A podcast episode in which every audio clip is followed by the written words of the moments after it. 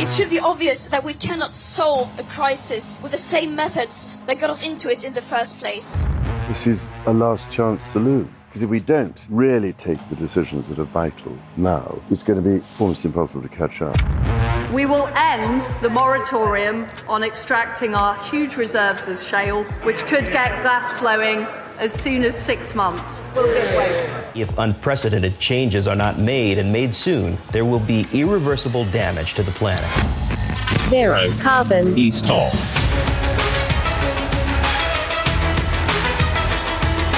Hello and welcome to Zero Carbonista Series 4 Fool's Gold. I'm Ian Collins and this is the UK's number one environment based podcast. If it's green, it's in. And I think it's worth saying uh, we're actually rather lucky to have Dale with us today. It could have gone so awfully wrong yesterday, Dale. I thought you were going to get. I was watching you. On, so this is reference to the Just Stop Oil protest. You were there yesterday, right in the heart of it, right in the thick of it. Uh, you made some some comments and speeches, but I thought there was a point. It looked when I looked at the Daily Mail, I thought Dale's going to get nicked here. What's going on? I was going to come and rescue you at one point. nice one. You know, uh, reading the headlines this morning and, and the, the stuff these guys are writing, the Mail, the Sun, uh, in particular, there's others as well. But uh, it's like they want me to be arrested. They're now calling Just Stop Oil a criminal organization of which I'm the funder. And um, the Don. Yeah, whenever we have these conversations, I, I, always think of some evil Bond villain, you know, stroking yeah. a white cat and, and that kind you of stuff. You don't even own a cat, do you? No, no, I wouldn't either. I think it's wrong, right? ownership, yeah. uh, animal ownership. But look, um, uh, what a day, right? I mean, uh, the first time I've been out protesting with Just Stop Oil, it really was a bit surreal. I landed in Parliament Square, met a couple of guys. And so can we can we just collect, collect, when you say landed, just yep. so that the helicopter uh, conspiracy theorists don't start again? You, are you, yeah, using okay. that as a yeah, metaphor, okay. right? You, yeah, you arrived absolutely. at Parliament Square, just to be clear. Thank you. Yes, and, and then then um, next thing you know, it's it's like it's like happening. They passed me an orange uh, high vis, and uh, people appeared from nowhere putting on these high vises, and then uh, some traffic lights went red. You know, pedestrian crossing. They just walked out and stayed there, and, and I walked with them. It's a very weird feeling though, because like um, all of your social conditioning uh, tells you to get out the road as quickly as possible, doesn't it? Right? I never thought of that. That's a good point. point and it's just weird uh, to, to then just stand there and then uh, then we walk but and again it kicks in i just want to walk fast right but, uh, it has to be a slow walk it was quite painful and and a little bit kind of uh, anxiety inducing it was a, it was a strange thing uh, and you're not you're not exactly a stranger to protest, but th- this particular what this particular method or the, j- just being in the thick of it in this way, it felt a bit different. Yeah, I guess it's like inviting conflict. That's not something that I do.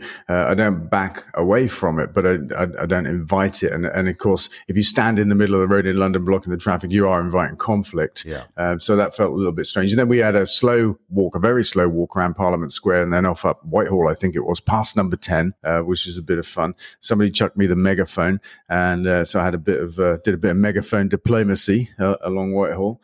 Uh, talking is about, that the yeah. official term? Megaphone diplomacy. I like that. I'm sure that's in a united nations file somewhere. That's right. If in doubt enlist Bad some megaphone behave. diplomacy yeah. I mean what's yeah, what's a lack of diplomacy on a megaphone? I suppose just swearing is it well, maybe it is. Yeah, I, I, I, didn't do that by the way either. I mean, I know that I, I lapse into swearing in these podcasts, but uh, that didn't happen on the megaphone.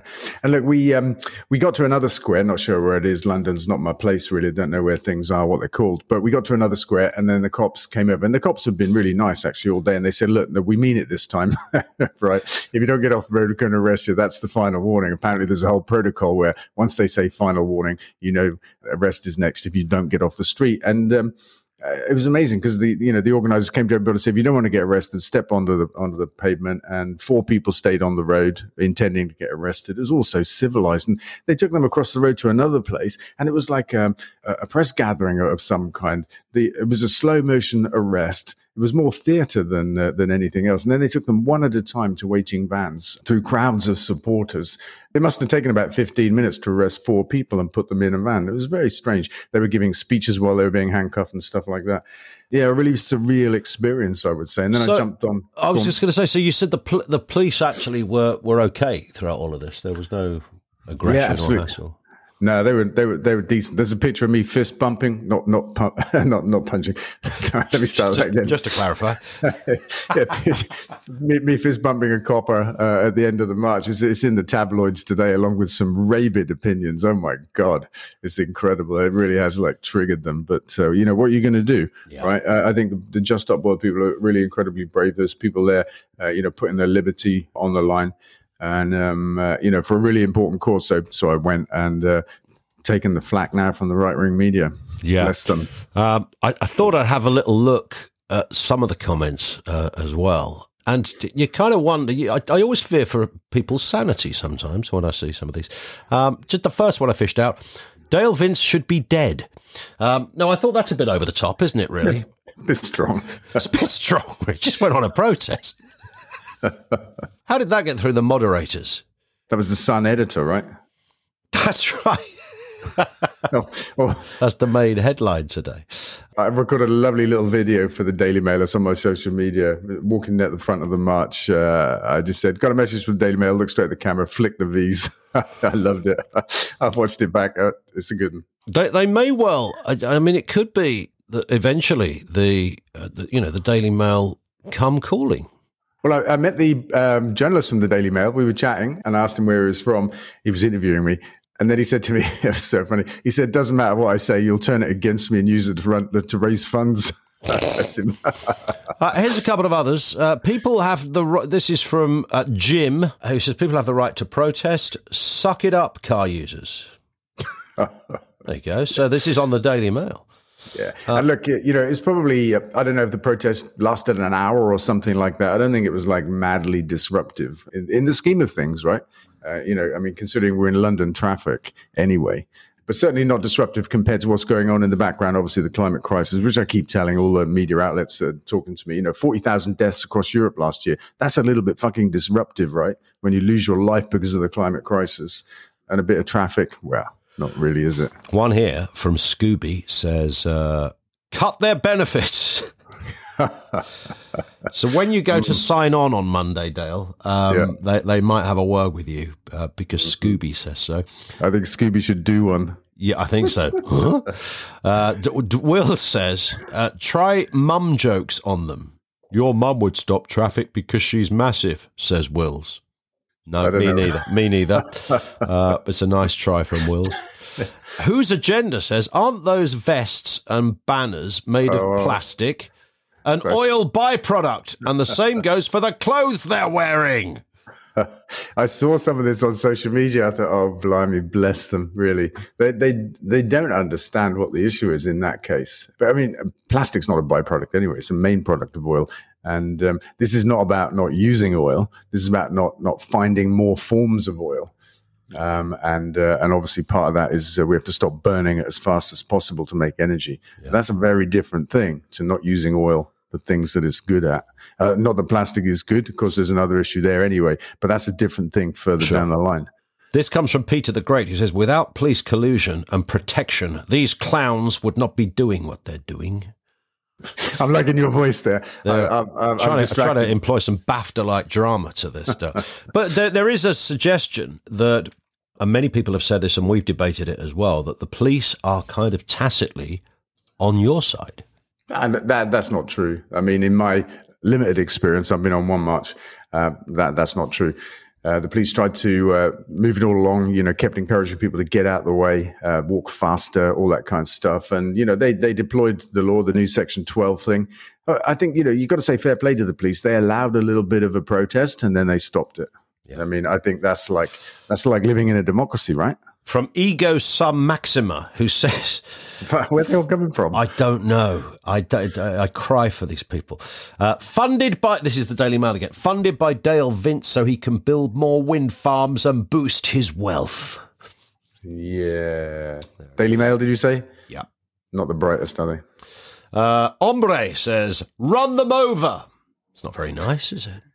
no, isn't very nice at all. Uh, this one from Oak and Elm. Decent, affordable public transport would make these kind of protests far less effective. It's kind of a fair point in a weird way. Yeah, good point. Uh, actually, just stopping uh, drilling for oil and gas in the North Sea would uh, kill the whole thing. Yeah, th- there is another way around it. Yeah, that would stop it as well. Uh, Firestorm says, I don't understand the police. One minute they're saying they have no powers to do anything, the next they are making arrests or handing out Section 12 public order offences. What's the difference? Mm, I have no idea. Obviously, at the coronation, they just arrested people randomly for being uh, anti monarchy, didn't they? Sparkle says, Daddy's little trust fund children. That's who they are. Yeah. Well, there you go. Sparkle, come on down and, and meet some of the people that are doing this. They're a long way from that. All posh kids, because you're very posh, obviously, Dale. Uh, All posh kids out there uh, doing so because uh, Bank of Mum and Dad are funding them. Yeah, there's kind of a lot of bitterness and prejudice out there in the world, isn't there? That's what I'm hearing. Yeah. Yeah. All right, let's stop that. I don't want to hear any more of that. It's like bringing me down, man. Daily Mail says, bore off with this story. These people have a right to protest, Daily Mail. I love it. That's you from made that one up. Yeah, no, it's the Oh, very oh, last. sorry. I thought it was a quote for the Daily Mail. No, no, no, that's from Carl 09. I don't know if that's when he was born. That makes him 14, but it could be. It might be. I don't think he's the average target readership for the Daily Mail somehow. no, you're probably right.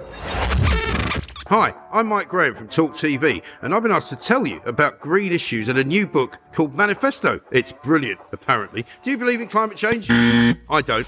Do you believe we all need to find a greener way of living our lives? No, I don't either. I think it's all a load of guff perpetuated by loony lefties and eco zealots hell bent on causing a nuisance. Do you believe we're all killing our beautiful planet? No. Neither do I. But I know a fellow who does. His name's Dale Vince. He's so convinced he's written a whole book about it called Manifesto. The Battle for Green Britain. It's part memoir, part handbook for changing the world and shaking it up, apparently. I won't be buying it, but you can if you want to waste your hard earned cash. It's four ninety nine. Pretty cheap, isn't it? You must be wealthy as hell. According to this script, it's available now from fgr.co.uk forward slash shop. Where does it go next, though? Because there is. So the counter. Can I just put my um, anti protest hat on, Dale, for a second? Yeah. Oh, yeah. Of course. Oh, I, I mean, you, some- where's you, that? you've got a wardrobe of hats. I know it. it's the, where's the anti-pro? Oh, thank you. There you go. The dresser has just brought it in. So the anti-protest hat says it's brilliant to protest. It's right to protest. There's nothing wrong with protesting, but to do it every day clearly isn't the spirit of the right to protest. Yeah, and, and that's Because otherwise, a- it's a perpetual protest. It is, yeah. I mean, that's a fair point as well. But, uh, you know, some of the best protests in history have been occupations, you know, perpetual protests, occupations of squares and stuff like that. And people saying, look, we're not going to go away until you fix this. And, and it's not getting fixed, right? I mean, the conservatives are doubling down. Rishi Sunak this week called me, what did he call me? An eco zealot. And, and I, I just want to say that these people uh, got to use his own language. These are fossil fuel zealots, right? They're just doubling down uh, trebling down on fossil fuels just caused the biggest energy crisis that the world has ever experienced. Actually, it's bigger than the problems of the 70s, uh, you know, with our bills quadrupling and stuff like that. That was caused by fossil fuels and global markets for fossil fuels. And Sunak's response is to say, well, we need to drill the North Sea to squeeze some more oil out. But the North Sea's running out, by the way. It's got 10 years before it's empty.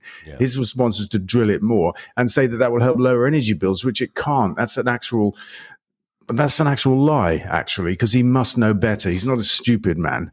He's accusing Labour of, of um, and we'll come to Labour in a second because there's a story that's just broken about their pledges on green investment. But the, what Sunak is saying is that if if Starmer uh, licenses no more oil companies drilling, etc., we will be short of oil, and then we'll have to go cap in hand to countries like Russia.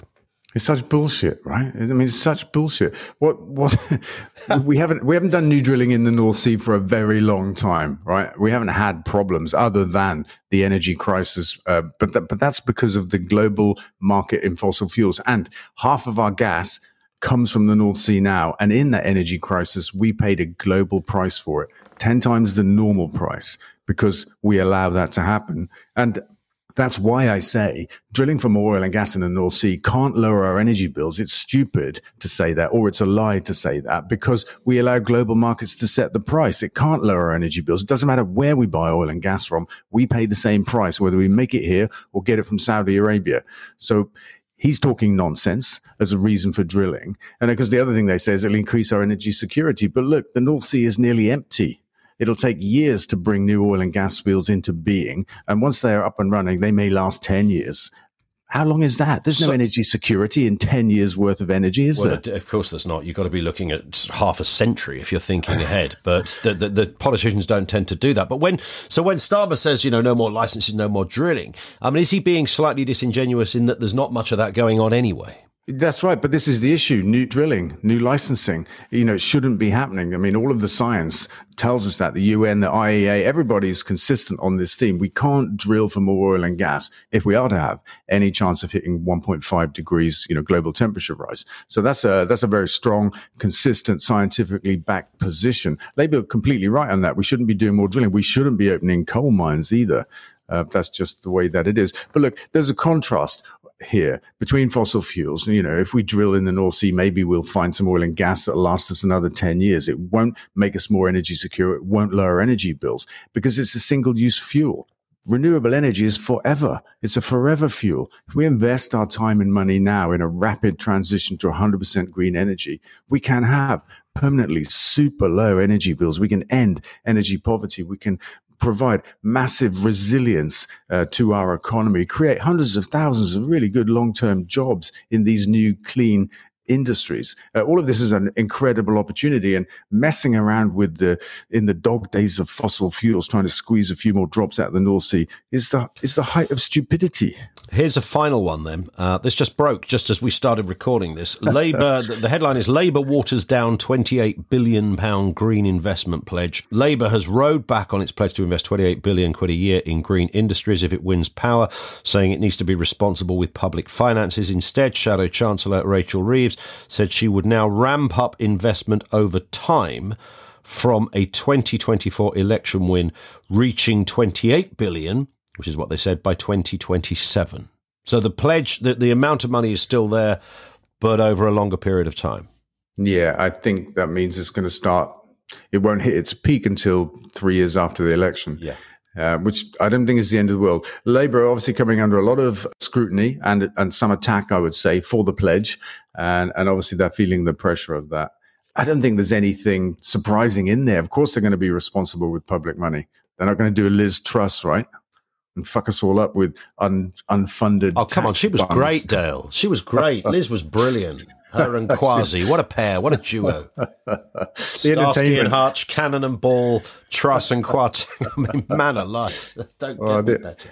the entertainment value of, uh, Yeah. of last summer's like Tory leadership shuffle was uh, It was a it, beauty. it was it was good. It was good. The thing is, as well, to bear in mind, and and you know this this statement doesn't bother me at all. And the reason for that is that investing in green energy is an investment that pays for itself very quickly. If we were uh, running the country like a business, which is what the Tories always claim to do, then we would look at the opportunity in green energy and we would say, borrow money to build that stuff because it's a great investment for our country.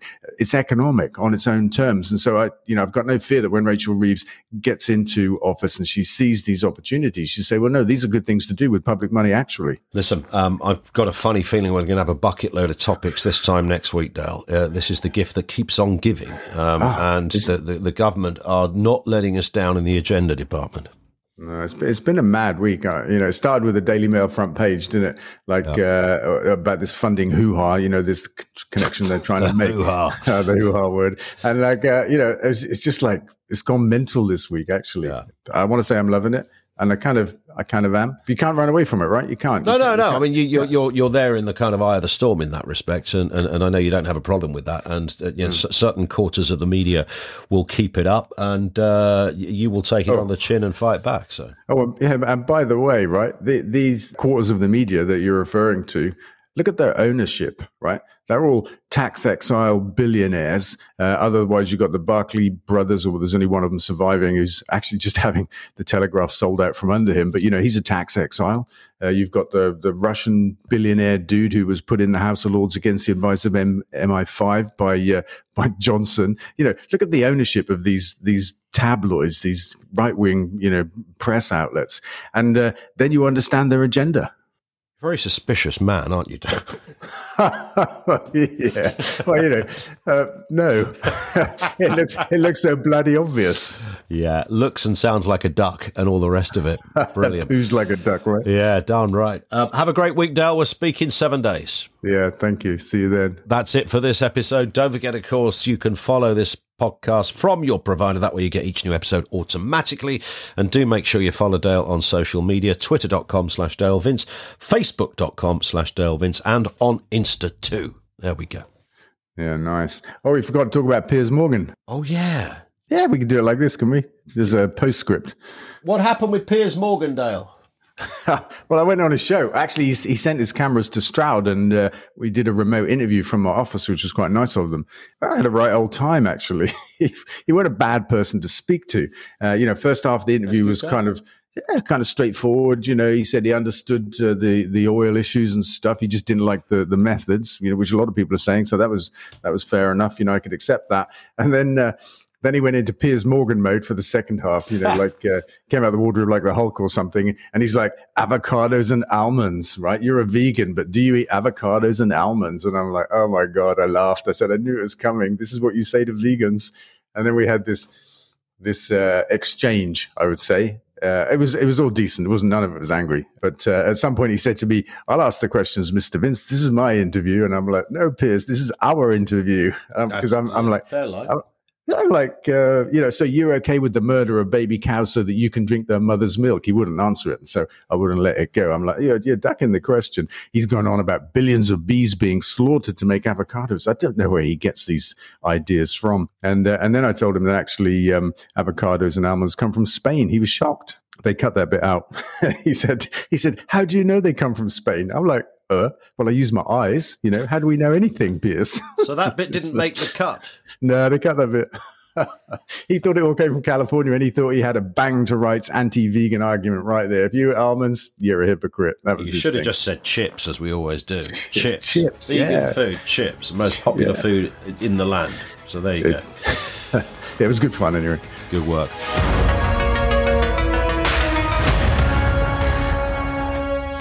Zero carbon. East of.